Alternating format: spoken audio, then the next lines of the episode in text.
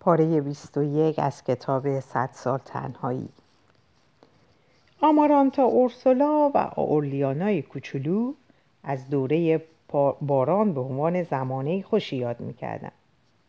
با وجود سختگیری های فرناندا در گودال های پر از آب حیات میپریدند و مارمولک ها را می‌گرفتند و با تیغ تشریحشان می‌کردند و وقتی سانتا سوفیا لاپیات حواسش جای دیگر بود به خیال اینکه دارند سوپ را مسموم می‌کنند در آن پودر بال پروانه خوش شده میریختند. اورسولا سرگرم کننده ترین اسباب بازی آنها بود. او را یک عروسک بزرگ شکسته تصور می‌کردند و به دنبال خود از این گوشه به آن گوشه میکشیدند و پارچه های رنگارنگ به تنش می‌کردند و صورتش را با دوده و خاک زغال رنگ می‌زدند. یک بار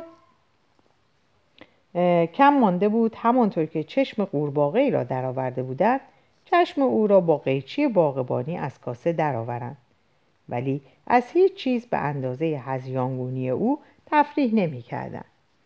در واقع در حدود سال سوم باران بود که بدون شک چیزی در مغز اورسولا باعث شده بود تا حقیقت هر چیز را از دست بدهد. زمان حال را با زمانهای دوردست زندگی دوردست زندگی خود اشتباه می‌کرد به طوری که یک بار سه روز تمام به خاطر مرگ مادر بزرگ خود پترونیلا ایگواران را که صد سال قبل مرده بود دیوانوار اشک ریخت. چنان گیج شده بود که خیال می‌کرد آولیانای کوچولو فرزند خودش سرهنگ است که او را به کشف یخ برده بودند. و خوز آرکادیو که در آن زمان هنوز در مدرسه طلاب بود پسر بزرگش است که همراه کولیا رفته بود آنقدر برای بچه ها به طول و تفصیل از خانواده حرف زد که بچه ها برایش ملاقات های خیالی ترتیب می‌دادند. نه فقط با موجوداتی که مدت ها بود مرده بودند بلکه حتی با موجوداتی که در دوره های مختلفی زندگی کرده بودند.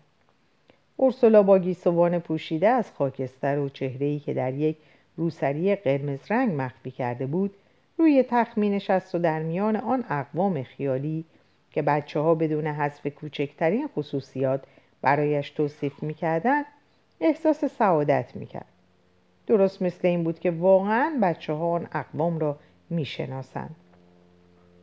اورسولا با اجداد خود درباره حوادثی که قبل از به دنیا آمدن خودش اتفاق افتاده بود گفتگو می‌کرد و از اخباری که به او می‌دادند خوشحال می‌شد. و همراه آنها بر مرگ کسانی که خیلی بعد از مرگ میهمانان خیالیش مرده بودند اشک میریخت. چندی نگذشت که بچه ها متوجه شدن اورسولا در طی آن ملاقات با اشباح همیشه سوال می کند که چه کسی یک مجسمه گچی حضرت یوسف به اندازه طبیعی را در زمان جنگ به خانه آورده و به دست او سپرده بود. تا پس از پایان فصل باران برای پس گرفتنش بیاید. و این چنین بود که آولیانای دوم به یاد ثروت هنگفتی افتاد که در محلی از خانه مدفون بود و فقط اورسولا از آن محل اطلاع داشت. ولی زیرکی زیرکی هایی که او در این مورد به خرج داد بیجا بود زیرا اورسولا در پیچ و خم هزیانهایش گوی قسمتی از ذهن خود را مخصوصا روشن, روشن نگاه داشته بود تا از آن راز دفاع کند. آن را فقط به کسی می گفت که ثابت کند مالک واقعی آن طلای مدفون شده است. آنچنان در فکر خود ماهر و یکدنده بود که وقتی آولدیانای دوم یکی از رفقای دوران زیافتهای خود را معمور کرد تا خود را به جای مالک آن ثروت به اورسلا معرفی کند اورسلا او را با سوالاتی دقیق و دامهای پیش بینی نشده از پای درآورد. آولیانای دوم به اطمینان اینکه اورسولا آن راز را با خود به گور خواهد برد به بهانه اینکه می‌خواهد حیات را لوله کشی کند چند کارگر و بنا استخدام کرد و خود نیز همراه آنها با انواع و اقسام ابزار مشغول حفاری شد. در سه ماه حفاری چیزی که شبیه طلا باشد پیدا نکرد. آن وقت به امید اینکه شاید فال ورق بیش از حفاران به او کمک کند به نزد پیلار ترنرا رفت. ولی او گفت هر عملی بیفایده است مگر اینکه اورسولا شخصا ورقها را بر, بزن، بر بزند. به حال وجود گنج را تصدیق کرد. با ذکر دقیق اینکه 7214 سکه طلا در سه کیسه که درشان با سیم مسی بسته شده است در دایره به قطر 122 متر قرار گرفته که تخت اورسولا در مرکز آن واقع شده است. در ضمن یادآور شد که کشف جنگ گنج به هر حال قبل از پایان باران امکان نخواهد داشت و موقعی امکان پذیر خواهد بود که آفتاب سه ماه جوان پی در پی توده های گل را به خاک تبدیل کند.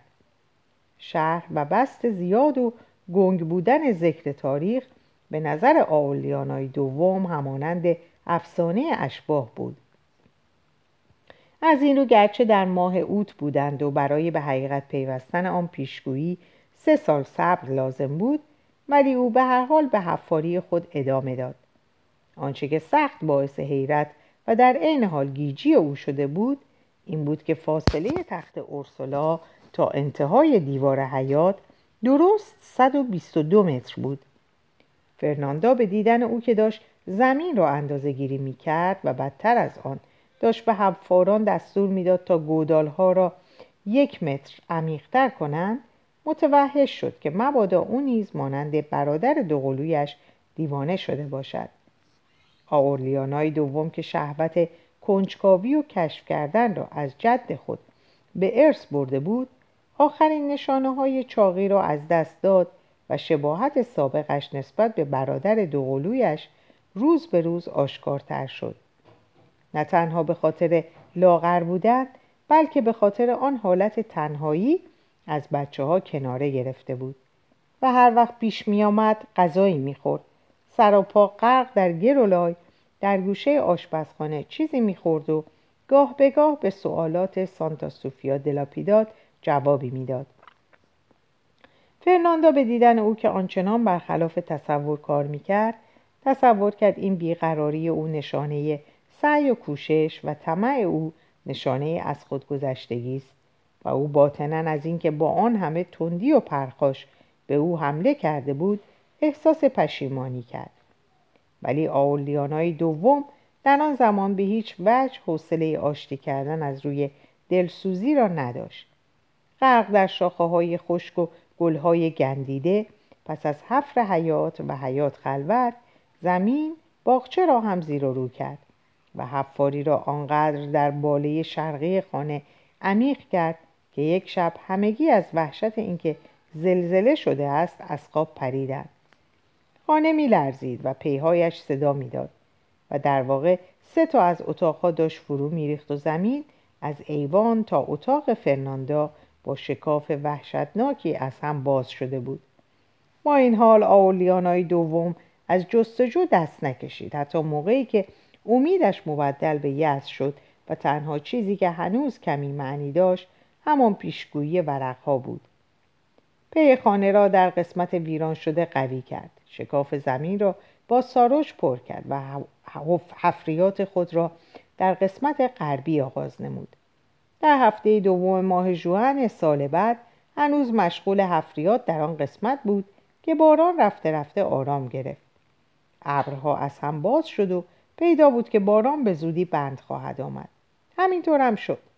جمعه روزی ساعت دو بعد از ظهر خورشیدی بزرگ سرخ و زبر مانند گرد آجر و خنک مثل آب دنیا را روشن کرد و تا ده سال بعد باران نبارید. ماکوندو رو به ویرانی بود. آخرین یادگارهای گروه هایی که وحشیانه وارد شده بودند و وحشیانه هم فرار کرده بودند در خیابانهای مردابی به چشم می‌خورد. آثار مبل و اساسیه و اسکلت جانورانی که روی لاشه هایشان گلهای سرخ رنگ کوچکی رویده بود همه جا دیده می‌شد و خانه هایی که در بهبهه شهوت موز مانند قارچ از زمین رویده بود متروک مانده بود. شرکت موز تأسیسات خود را به هم زد. آنچه در منطقه حفاظت شده بر جای ماند مشتی ویرانه بود. خانه های چوبی ایوان های خنک و برق بازی بعد از ظهر برق بازی های بعد از ظهر گویی همراه پیش درآمد طوفان نوحی که سالها بعد شهر ماکوندو را از روی زمین محو کرد برباد رفته بودند. تنها نشانه منطقه‌ای که در آن طوفان بلعیده شده بود یک لنگ دستکش پاتریشیا براون در اتومبیلی بود که پیچک سر تا سرش را پوشانده بود آن را در خود خفه کرده بود. منطقه جادویی که خوز آرکادیونو در زمان بنیانگذاری شهر به جستجویش رفته بود تبدیل به باطلاقی از ریشه های گندیده شده بود که از دور در افق آن کفهای بی سر و صدای دریا به چشم می‌خورد. اولین یک شنبه ای که آلیانای دوم لباس خشک به تن کرد و از خانه خارج شد تا بار دیگر با شهر خود آشنا شود سخت متأثر شد. کسانی که از آن طوفان جان سالم به در برده بودند همان کسانی که قبل از آن که ماکندو دستخوش طوفان موز بشود در آن زندگی می‌کردند در خیابانها ولو شده بودند و از اولین آفتاب لذت می بردن. پوست بدنشان هنوز از لجن سبز رنگ بود و بوی کپکی می‌دادند که باران رویشان باقی گذاشته بود اما در ته دل از به دست آوردن مجدد شهری که زادگاهشان بود خوشحال بودند. خیابان ترکا بار دیگر همان شد که در گذشته بود مثل زمانی که عربهای نعلین به پا و حلقه به گوش دور دنیا میگشتند و در آنجا اجناس خود را با توتی معاوضه می‌کردند. کسانی که در سرگردانی های صد ساله خود ماکندو را برای زندگی انتخاب کرده بودند. اجناس بازار داشت از هم پاشیده می‌شد. اجناسی که جلوی مغازه ها گذاشته بودند از کپک پوشیده شده بود. پیشخانها را موریانه جویده بود. دیوارها از رطوبت رو به ویرانی بود و با این حال عربهای نسل سوم در همان محل با همان حالت در جاهایی نشسته بودند که پدران و پدر بزرگانشان نشسته بودند. ساکت بدون ترس و شکست ناپذیر در برابر زمان و فجایع. نه زنده تر و نه مرده تر از آنچه پس از تاون بیخوابی و سی و دو جنگ سرهنگ آولدیانا بودند. شجاعت رویشان در مقابل ویرانه های میزهای بازی کیوسکای اقضیه و اتاقک های تیراندازی و چادری که در آن آینده را پیشگویی و خوابها را تعبیر می کردن چنان باعث تعجب بود که آولدیانای دوم با لحن خودمانیش از آنها پرسید که به کدام منبع مرموز پناه برده بودند. که در طوفان کشته نشدند و در چه حالتی بودند که غرق نشدند. آنها یکی پس از دیگری مغازه بعد از مغازه با لبخندی مزورانه و نگاهی رویایی بدون هیچ گونه مشورت قبلی با یکدیگر همگی همین جواب را دادند. شنا. پتراکوتس شاید تنها زن بومی بود که روحیه ای عربی داشت. با چشم خود شاهد ویران شدن استبل ها و طویله هایش شده بود که همراه طوفان رفته بودند. ولی موفق شده بود خانه را سرپا نگاه دارد. در سال آخر برای آولیانای دوم پیغام های مسرانه فرستاده بود ولی او در جوابش پیغام داده بود که نمی‌داند چه وقت به خانه او برخواهد گشت. ولی هر وقت برگردد یک جعبه پر از سکه طلا همراه می‌برد تا کف اتاق خواب را با آن فرش کند. آن وقت بود که پتراکوتس در ته قلب خود به دنبال قدرتی کش تا بتواند در مقابل آن مصیبت از او دفاع کند. با خشمی عادلانه سوگند یاد کرد که ثروتی را که فاسقش گرد آورده بود و طوفان و سیل برباد داده بود بار دیگر به دست بیاورد. تصمیمش چنان شکست ناپذیر بود که آولیانای دوم هشت ماه پس از آخرین پیغام به او به نزدش بازگشت. او را سبز رنگ و ژولیده با پلک های فرو افتاده و پوست جرب گرفته یافت که داشت روی تکه های کاغذ نمراتی می نوشت تا لاتاری را از سر بگیرد. آلیانای دوم سخت متحیر شد. چنان سراپا کثیف و چنان با وقار بود که پتراکوتس کم مانده بود. خیال کند کسی که به دیدن او آمده نه عاشق تمام عمر او بلکه برادر دوقلوی اوست. به پترا گفت دیوانه شده ای؟ لابد خیال داری استخوان به, به لاتاری بگذاری؟ آن وقت پترا به او گفت که سری به اتاق خواب بزند و آولیانای دوم قاطر را دید. پوست حیوان نیز مانند پوست صاحبش به استخوان چسبیده بود. با این حال درست مثل صاحبش زنده و ثابت قدم بود. پتراکوتس او را با خشم خود تغذیه کرده بود و بعد هنگامی که دیگر نه علف پیدا کرده بود و نه ذرت و نه ریشه او را در اتاق خواب خود پنهان پناه داده بود و در آنجا ملافه های حریر و قالی های ایرانی و رو تختی های ابریشمی، پرده های مخمل، پرده های زری و ریشه های ابریشمی دور تخت خواب اسقفی همه را به خورد قاطر داده بود. اورسولا مجبور شد زحمت فراوانی به خود بدهد تا بتواند به وعده خود یعنی مردن پس از بند آمدن باران وفا کند. پس از ماه اود وقتی که باد خشک و گرمی شروع به وزیدن کرد و بوته های گل سرخ را خشکاند و توده های گل را تبدیل به سنگ کرد و عاقبت شنی سوزان به روی ما کند و پاشید که شیروانی های زنگ زده و درخت بادام صد ساله را برای ابد در خود پوشان درخشش ذهنی او که در طول دوره باران خیلی نادر بود شدت گرفت. اورسلا وقتی فهمید که بیش از سه سال بازیچه بچه ها بوده است اشک تصور فرو ریخت. چهره خشک شده و گردنبندهای لوبیا و گردنبندهای کهنه عربی را که بچه ها به او آویخته بودند از خود جدا کرد و برای اولین بار پس از مرگ آمارانتا بدون کمک هیچ کس شخصا از تخت پایین آمد تا بار دیگر به زندگی خانوادگی پای بگذارد. قلب شکست ناپذیرش او را در ظلمت هدایت می کرد و اگر پایش به چیزی می گرفت و یا دست جبرئیل وارش که آن را محازات سر بالا برده بود به کسی می‌خورد تصور می‌کردند به خاطر ضعف پیریس که قادر نیست درست راه برود. ولی نمی‌دانستند که او کور است. اورسولا لازم نبود با چشمان خود ببیند تا بفهمد گلهایی که در زمان اولین تعمیر امارت به هزاران زحمت کاشته بودند در اثر باران و حفریات آولیانای دوم از بین رفته است. و از دیوارها و سیمان و کف اتاقها ترک خورده است و اساسیه رنگ و رو باخته و در هم شکسته است و درها از لولا در آمده و خانواده کم کم تسلیم نومیدی می شود چیزی که در عهد او تصور ناپذیر بود. همچنان که در بین اتاقهای خالی کورمار کورمار پیش می‌رفت صدای تیک تیک یک نواخت موریانه ها و تیک تیک بیت ها در گنجه ها و صدای مورچه های درشت قرمز را میشنید که در زمان باران از یاد رفته بودند و اکنون به جویدن پی خانه مشغول بودند.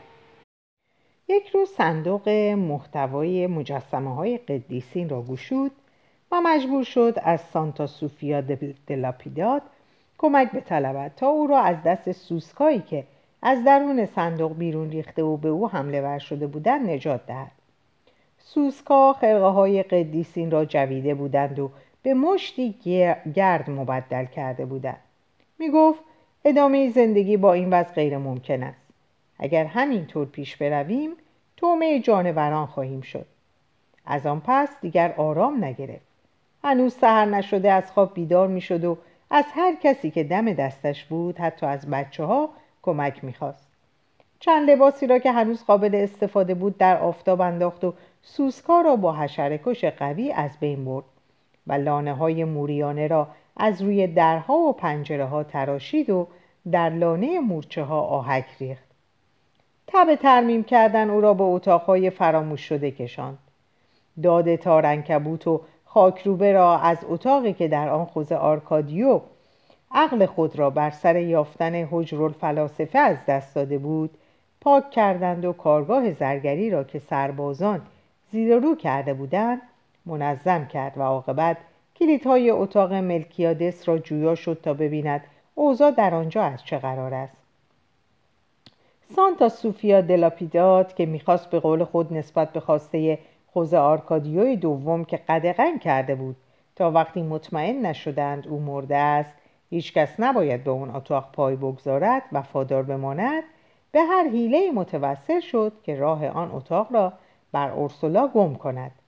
ولی تصمیم اورسلا برای از بین بردن حشرات حتی در دورترین و مخفیترین گوشه های خانه چنان قوی و شکست ناپذیر بود که از روی تمام موانعی که سر راهش گذاشتند عبور کرد و پس از سه روز اصرار عاقبت در اتاق را به رویش باز کردند. بوی تعفن چنان شدید بود که مجبور شد دستگیره در را بچسبد تا به زمین نیفتد. ولی فقط یک لحظه کافی بود تا به خاطر بیاورد که هفتاد و دو لگن دخترهای دانشجو را در آن اتاق گذاشته بودم و در یکی از اولین شبهای دوره باران یک عده سرباز تمام خانه را به دنبال خوزه آرکادیوی دوم جستجو کرده بودند و او را نیافته بودند. درست مثل اینکه همه چیز را دیده باشد با تعجب گفت پروردگارا آنقدر زحمت کشیدم تا تو را ادب کنیم و نتیجهش این شد که مثل یک خوک زندگی کنی خوزه آرکادیوی دوم همچنان مشغول خواندن مکاتیب بود. تنها چیزی که از میان سر و کله ژولیدهاش پیدا بود چشمان ثابت و دندانهایش بود که از شدت کسافت سبز رنگ شده بود. با شناختن مادر بزرگ خود سرش را به طرف در برگردان و سعی کرد لبخندی بزند و بدون اینکه بخواهد یکی از جملات قدیمی اورسلا را تکرار کرد. زمزمه کنان گفت چه انتظاری داشتید؟ زمان میگذرد. اورسولا گفت درست است ولی نه به آن سرعتی که تو می‌گویی.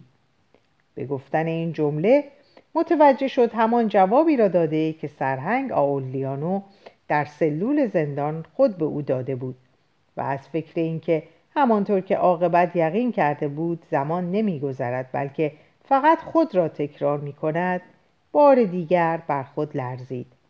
ولی باز هم تسلیم نشد. خوز آرکادیوی دوم را مثل یک بچه کوچک دعوا کرد و اصرار کرد که حمام کند و ریش بتراشد و نیروی خود را در اتمام تعمیرات خانه مصرف کند.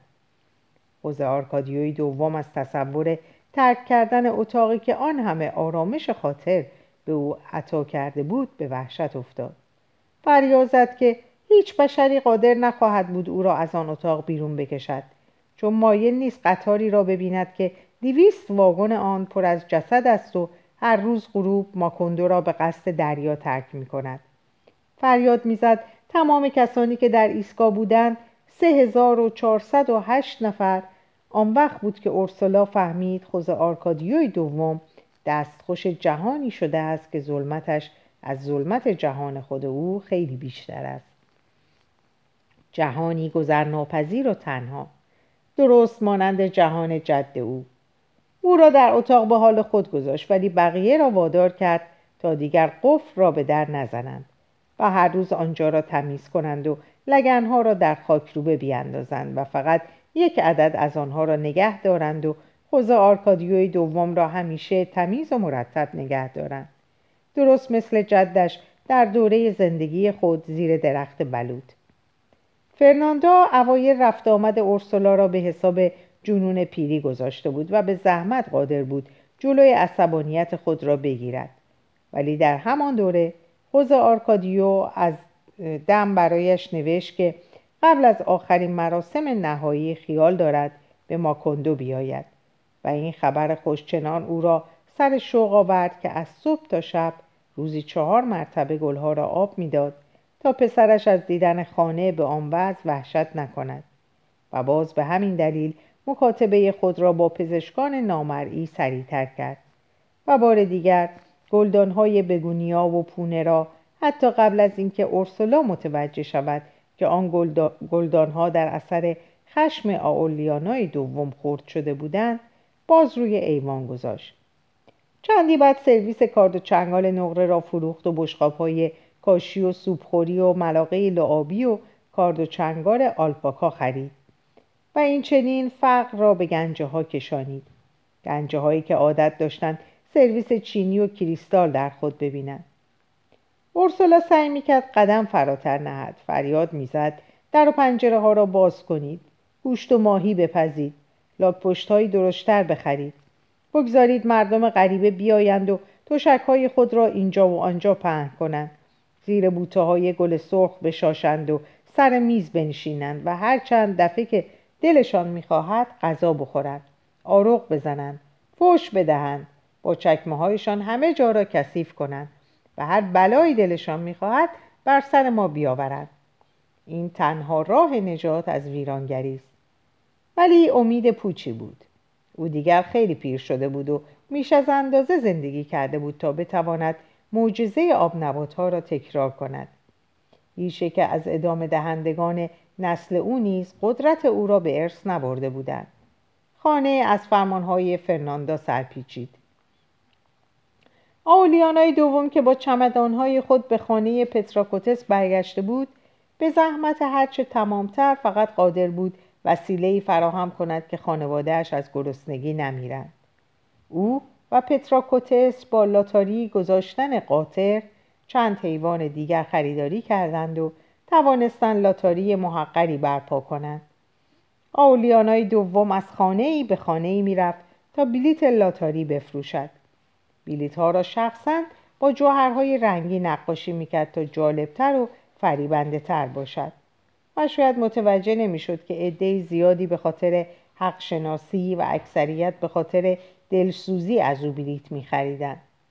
به هر حال حتی برای حتی برای دلسوزترین خریداران نیز این فرصتی بود تا با پرداخت 20 سنتاف صاحب یک خوک و با 32 سنتاف صاحب یک گوساله بشود و این امید چنان آنها را در سر شوق می آورد که سه شنبه شبها در حیات منزل پتراکوتس به انتظار اینکه بچه ای که بین خود انتخاب می کردن شماره برنده را از کیسه بیرون بکشد از سر و کول یکدیگر بالا می رفتن. خانه به زودی به بازار مکاره هفتگی مبدل شد. از عصر میزهای اغذیه و نوشابه آماده می شد و اغلب, برند، اغلب برندگان جوایز حیوانی را که برده بودند همانجا قربانی می‌کردند. البته به شرطی که سایرین پول موسیقی و مشروب را بپردازند. بعد دوری شد که آولیانای دوم بدون اینکه بخواهد ناگهان متوجه شد که نواختن آکوردئون را از سر گرفته و دارد در مسابقه های فروتنانه غذاخوری شرکت می کند. تکرار محقرانه خوشگذرانی های سابق باعث شد که حتی خود آولیانای دوم متوجه شود تا چه حد روحیه سابق را از دست داده است و مهارتش در اداره جشن تا چه حد پایین آمده است عوض شده بود وزن 120 کیلویی او در زمان مسابقه با ماده فیل به 78 کیلو تقلیل یافته بود. چهره باد کرده سابقش که به لاک پشت شباهت داشت اکنون شبیه صورت یه ایگوان، ایگوانا شده بود. مدام حوصلهاش سر می‌رفت و خسته بود. با این حال هرگز پتراکوتس او را آنچنان دوست نداشته بود. شاید چون دلسوزی و ترحم او را نسبت, او را نسبت به خودش آن حس به هم پیوستگی را که فقر در هر دوشان بیدار کرده بود به عشق تعبیر می‌کرد. تخت خواب شکسته و از هم در رفته دیگر جایگاه عشقبازی های جنون آنها نبود و تبدیل به یک پناهگاه دو نفره شده بود. اکنون که از شر آینه هایی که نقش آنها را روی سقف تکرار می کرد و لاتاری برای خرید حیوانات دیگر به فروش رفته بود خلاص شده بودند در میان اطلس ها و مخمل هایی که قاطر جویده بود شبها با مسئولیت یک پدر بزرگ و مادر بزرگ بیخواب تا دیر وقت بیدار می ماندند و از فرصت استفاده می کردند و پولهایشان را می شمردند. پول خورتهایی را که زمانی دور می ریختند اکنون به دقت می شمردن. گاهی وقتی که خروس آواز خود را آغاز کرد آنها همچنان با توده های پول خورد کلنجار می رفتن. از یک کپه مشتی بر می و روی کپه دیگر می ریختند. یک مش روی این کپه تا برای راضی کردن فرناندا کافی باشد. مشتی روی آن کپه برای کفش های آمارانتا اورسلا. این کپه برای سانتا سوفیا لاپیداد که از عهد حجوم خارجی ها برای خود لباس نخریده بود این برای خرید تابوت اورسولا این برای خرید قهوه که هر سه ماه یک پول خورد گرانتر می‌شد این برای خرید شکر که هر دفعه شیرنیش کمتر می‌شد. این برای خرید هیزم که هنوز از زمان باران خیس بود. و این یکی برای خرید کاغذ و جوهر رنگی بلیت های لاتاری. و آنچه هم باقی میماند باید به برنده جایزه گوساله ماه آوریل که پوستش به طور معجز آسایی نجاتش داده بود میپرداختند. چون وقتی تمام بلیت ها به فروش رفته بود گوساله به مرض سیاه زخم مبتلا شده بود. این مراسم فقر چنان از روی خلوص نیت صورت می گرفت که همیشه کپه بزرگ پول خورد را برای فرناندا در نظر می گرفتن. و این نه از روی ندامت و دلسوزی بلکه صرفا به خاطر این بود که آسایش فرناندا برای هر دوی آنها از خوب زیستن خودشان مهمتر بود گرچه هیچ یک از آنها متوجه نبودند که فرناندا برایشان دختری بود که دلشان می‌خواست از یکدیگر داشتند و نداشتند به طوری که یک بار سه روز ذرت آب پس خوردند تا فرناندا بتواند یک, بتواند یک رومیزی هلندی بخرد. با این حال هرچه کار می‌کردند و هرچه پول در میآوردند و به هر حیله متوسل می‌شدند و هرچه برای به دست آوردن پول کافی زندگی سکه ها را این رو و آن رو می‌کردند فرشتگان نگهبان آنان از شدت خستگی به خواب عمیقی فرو رفته بودند. در ساعات بیخوابی شمارش پول خورد از خود میپرسیدند که آیا در دنیا چه اتفاقی افتاده است که دیگر حیواناتشان با آن برکت و سرسام گذشته زاد و ولد نمی کنند و چرا پول به آن سهولت از میان دستها لیز می‌خورد و می‌رود؟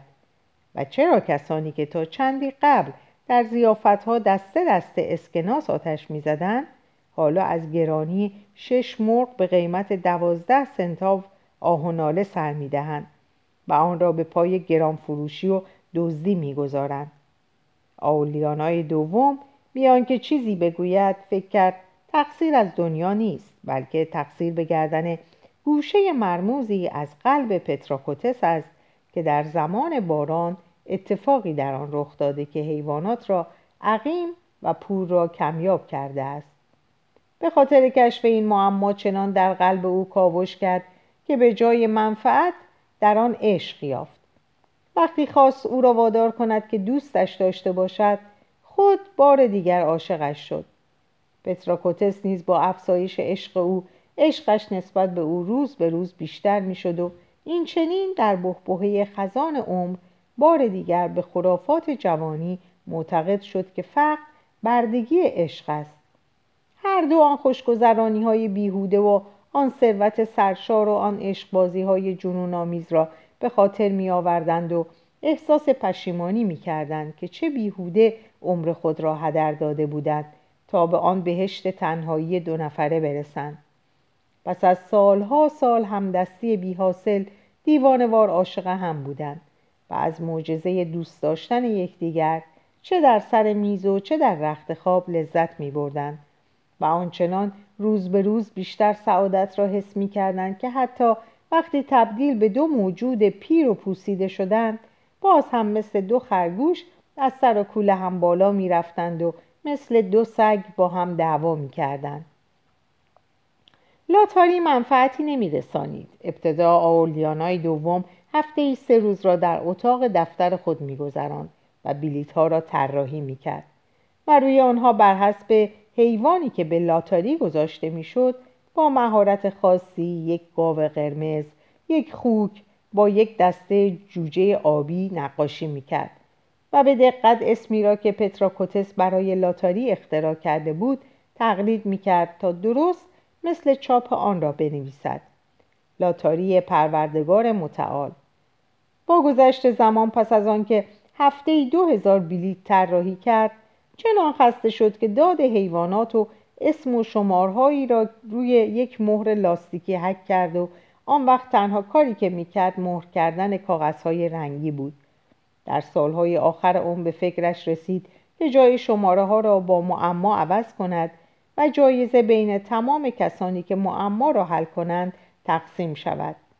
ولی وقتی فکر به مرحله عمل رسید چنان قامز و باعث شک و تردید شد که پس از یکی دو بار از ادامه آن چشم پوشید. آولیانا چنان گرفتار حفظ آبروی لاتاری خود بود که فرصتی برای دیدن بچه ها نداشت. فرناندا آمارانتا اورسولا را به یک مدرسه خصوصی گذاشت که بیش از شش شاگرد قبول نمی‌کرد ولی حاضر نشد آولیانا را به مدرسه بگذارد. عقیده داشت همونقدر که گذاشته بود او از اتاق خارج شود خیلی بوده است. به علاوه در آن زمان مدارس فقط اطفال قانونی از ازدواجهای کاتولیکی را قبول می و و در شناسنامه آولیانا که وقتی او را به خانه آوردند به زیر پیراهنش سنجاق کرده بودند نوشته شده بود که او بچه سر راهی است. از این رو او که در خانه محبوس بود زیر نظر دلسوزانه سانتا سوفیا لاپیدا به ابهام و ابهام فکری اورسولا رشد کرد و در جهان تنگ خانه فقط آنچه را که مادر بزرگهایش به او میآموختن فرا می گرفت. بچه ای ظریف و باریک و چنان کنجکاو بود که همه اطرافیانش را عصبانی می کرد. ولی در عوض مثل طفولیت سرهنگ نگاهی درخشنده داشت که گاه با حالتی جادویی می درخشید و گاه موژه می زد. وقتی آمارانتا اورسولا در کودکستان بود او در خانه کرم می گرفت و در حیات حشرات را شکنجه می‌داد. روزی وقتی داشت در جعبه اغرب میریخت تا در بستر اورسولا بگذارد فرناندا او را غافلگیر کرد و از آن روز به بعد او را به اتاق سابق ممه بردند و در آنجا ساعتها به تماشای عکسهای دایرت المعارف می پرداخت. یک روز بعد از ظهر اورسولا که داشت با یک دسته گزنه به خانه آب مقطر می پاشید او را در آنجا یافت و با وجودی که از وجود او مطلع بود از او پرسید که کیست. او گفت من آولیانا بوگادا هستم. اورسلا گفت راست می‌گویی. حالا وقت آن است که حرفه زرگری بیاموزی. بار دیگر او را با پسر خود عوضی گرفته بود. بادگرمی که پس از سیلاب ها وزیدن گرفته بود و امواج نادری از روشنی به مغز اورسلا رسانده بود به پایان رسیده بود. دیگر هرگز عقل خود را به دست نیاورد. وقتی وارد اتاق خواب می‌شد پترونیلا در آنجا یا... پترونیلا را در آنجا یافت که زیردامنی فلزی خود را پوشیده بود و بالاتنه منجوق دوزی به تن کرده بود. لباسی که برای میهمانی های رسمی می پوشید. مادر بزرگ خود ترانکویلانا را می‌دید که در صندلی افریجیش نشسته. و با پر تاووس خود را باد می‌زد. جد خود آولیانو آکا آرکادیو را با باکت اونیفرم قلابی گارد نایب السلطنه می‌دید. پدر خود را می‌دید که دعایی اختراع کرده بود که با خواندن آن کرمها در بدن گاوها خشک می شدند و به زمین می ریختند. مادر خجالتی و پسر عموی دم خوکدار خود و خوز آرکادیو و پسران مرده خود را می‌دید که همگی روی سندلی های چسبیده به دیوار نشستند. نه مثل یک دیدار بلکه مثل مراسم ختم. با آنها مشغول گفتگو بود و از وقایع چند محل در زمانهای مختلف صحبت می‌کرد به طوری که وقتی آمارانتا اورسلا از مدرسه برمیگشت و آولیانا از تماشا کردن عکس های دایرت المعارف خسته می‌شد او را می‌دیدند که روی تخت خود نشسته بود و گم شده در مارپیچی پر از اشخاص مرده با خودش حرف می‌زد. یک بار وحشت زده فریاد کشید آتش! و برای لحظه ای تمام خانه را به وحشت انداخت. ولی آنچه او می‌دید حریق یک استب بود که در سن چهار سالگی خود دیده بود. به مرحله رسید که آنچنان گذشته و هار را با هم درآمیخت که در یکی دوباری که قبل از مرگ عقلش سر جا بود هیچکس به درستی نفهمید دارد راجع به آنچه حس می کند حرف می‌زند یا آنچه به خاطر می آورد. پژمرده می‌شد و میگندید و زنده زنده مومیایی می‌شد به طوری که در ماهای آخر عمر مثل یک آلوی خشک در پیراهن گشادش گم شده بود و دستش که آن را همچنان بالا نگاه می داشت به پنجه یک میمون شباهت یافته بود. چندین روز بدون حرکت بر جای میماند و سانتا سوفیا لاپیداد برای اینکه بفهمد او زنده است یا نه او را محکم میتکاند. او را در بغل می‌گرفت تا قاشق قاشق شربت قند در حلقش بریزد. تبدیل به پیرزنی نوزاد شده بود. آمارانتا اورسولا و اولیانو او را در اتاق به این طرف و آن طرف میکشاندند و روی محراب مینشاندند تا بگویند فقط یک کمی از مجسمه طفولیت حضرت عیسی بزرگتر است. و یک روز بعد از ظهر هم او را در گنجهی در انبار مخفی کردند تا تومه موشها بشود. یک شنبه نخل وقتی فرناندا به کلیسا رفته بود وارد اتاق خوابش شدند. یکی پای او را گرفت و یکی پشت گردنش را. آمارانتا اورسولانا گفت حیوونی مادر بزرگ از پیری مرد. حیوانی مادر بزرگ از پیری مرد. اورسولا سخت وحشت کرد و گفت من زنده هستم. آمارانتا اورسولا جلوی خنده خود را گرفت و گفت می‌بینی؟ حتی نفسم نمی‌کشه. اورسولا فریاد زد من دارم حرف می‌زنم. آولیانا گفت حتی حرفم نمی‌تونه بزنه مثل یه جیرجیرک کوچولو مرد. اون وقت اورسولا تسلیم حقیقت شد و آهسته به خود گفت پروردگارا پس مردن چنین است. به خواندن دعایی طولانی پرداخت که دو روز طول کشید و روز سهشنبه تبدیل به التماسهایی به خداوند شد که نگذارد مورچه های قرمز خانه را در خود بگیرند که چراغ زیر عکس رمدیوس را همیشه روشن نگاه دارد که نگذارد هرگز هیچ کس از افراد خانواده بوندیا با همخون خود ازدواج کند وگرنه بچه آنها با دم خوک به دنیا خواهد آمد. آولیانای دوم فرصت را غنیمت شمرد تا از هزیانگویی او استفاده کند و او را به گفتن محل آن گنج وادارد. ولی باز هم التماس های او به جایی نرسید. اورسولا گفت وقتی صاحبش بیاید خداوند طلاها را روشن خواهد کرد تا او بتواند محل آن را بیابد. سانتا سوفیا مطمئن بود که مرگ اورسولا فرا رسیده چون در آن روزها یک نوع آشفتگی در طبیعت میافت گل سرخا بوی علف هرزه می‌دادند یک کیسه نخود به زمین ریخت و نخودها روی زمین یک شکل هندسی دقیق به خود گرفتند طرح یک ستاره دریایی. شبی در آسمان پرواز چند چیز مدور نارنجی رنگ را دید. در اینجا به پایان این پاره می‌رسم. براتون اوقات خیلی خوبی را آرزو می‌کنم. و به خدا میسپارمتون. خدا نگهدارتون باشه.